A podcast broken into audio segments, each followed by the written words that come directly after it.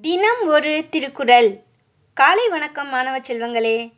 அதிகாரம் ஆறு வாழ்க்கை துணை நலம் குறள் எண் ஐம்பத்து ஒன்பது புகழ் புரிந்த இல் இலோர்க்கு இல்லை இகழ்வார் முன் ஏறுபோல் பீடு நடை. விளக்கம் மனைவி புகழ் காவாவிடின் பகைவர் முன் காலை போன்ற நடை கணவனுக்கு இராது. கற்புடைய மனைவியைப் பெறாதவர் தம்மை இகழ்ந்து பேசும் பகைவர் முன்னால் தலை நிமிர்ந்து நடக்க முடியாது என்பதே இக்குறளின் கருத்தாகும். மீண்டும் குறள். புகழ் புரிந்த இல் இலோர்க்கு இல்லை இகழ்வார் முன் ஏறுபோல் பீடு நடை. நன்றி மாணவச் செல்வங்களே. இந்த நாள் இனிய நாளாய் அமைய வாழ்த்துக்கள்.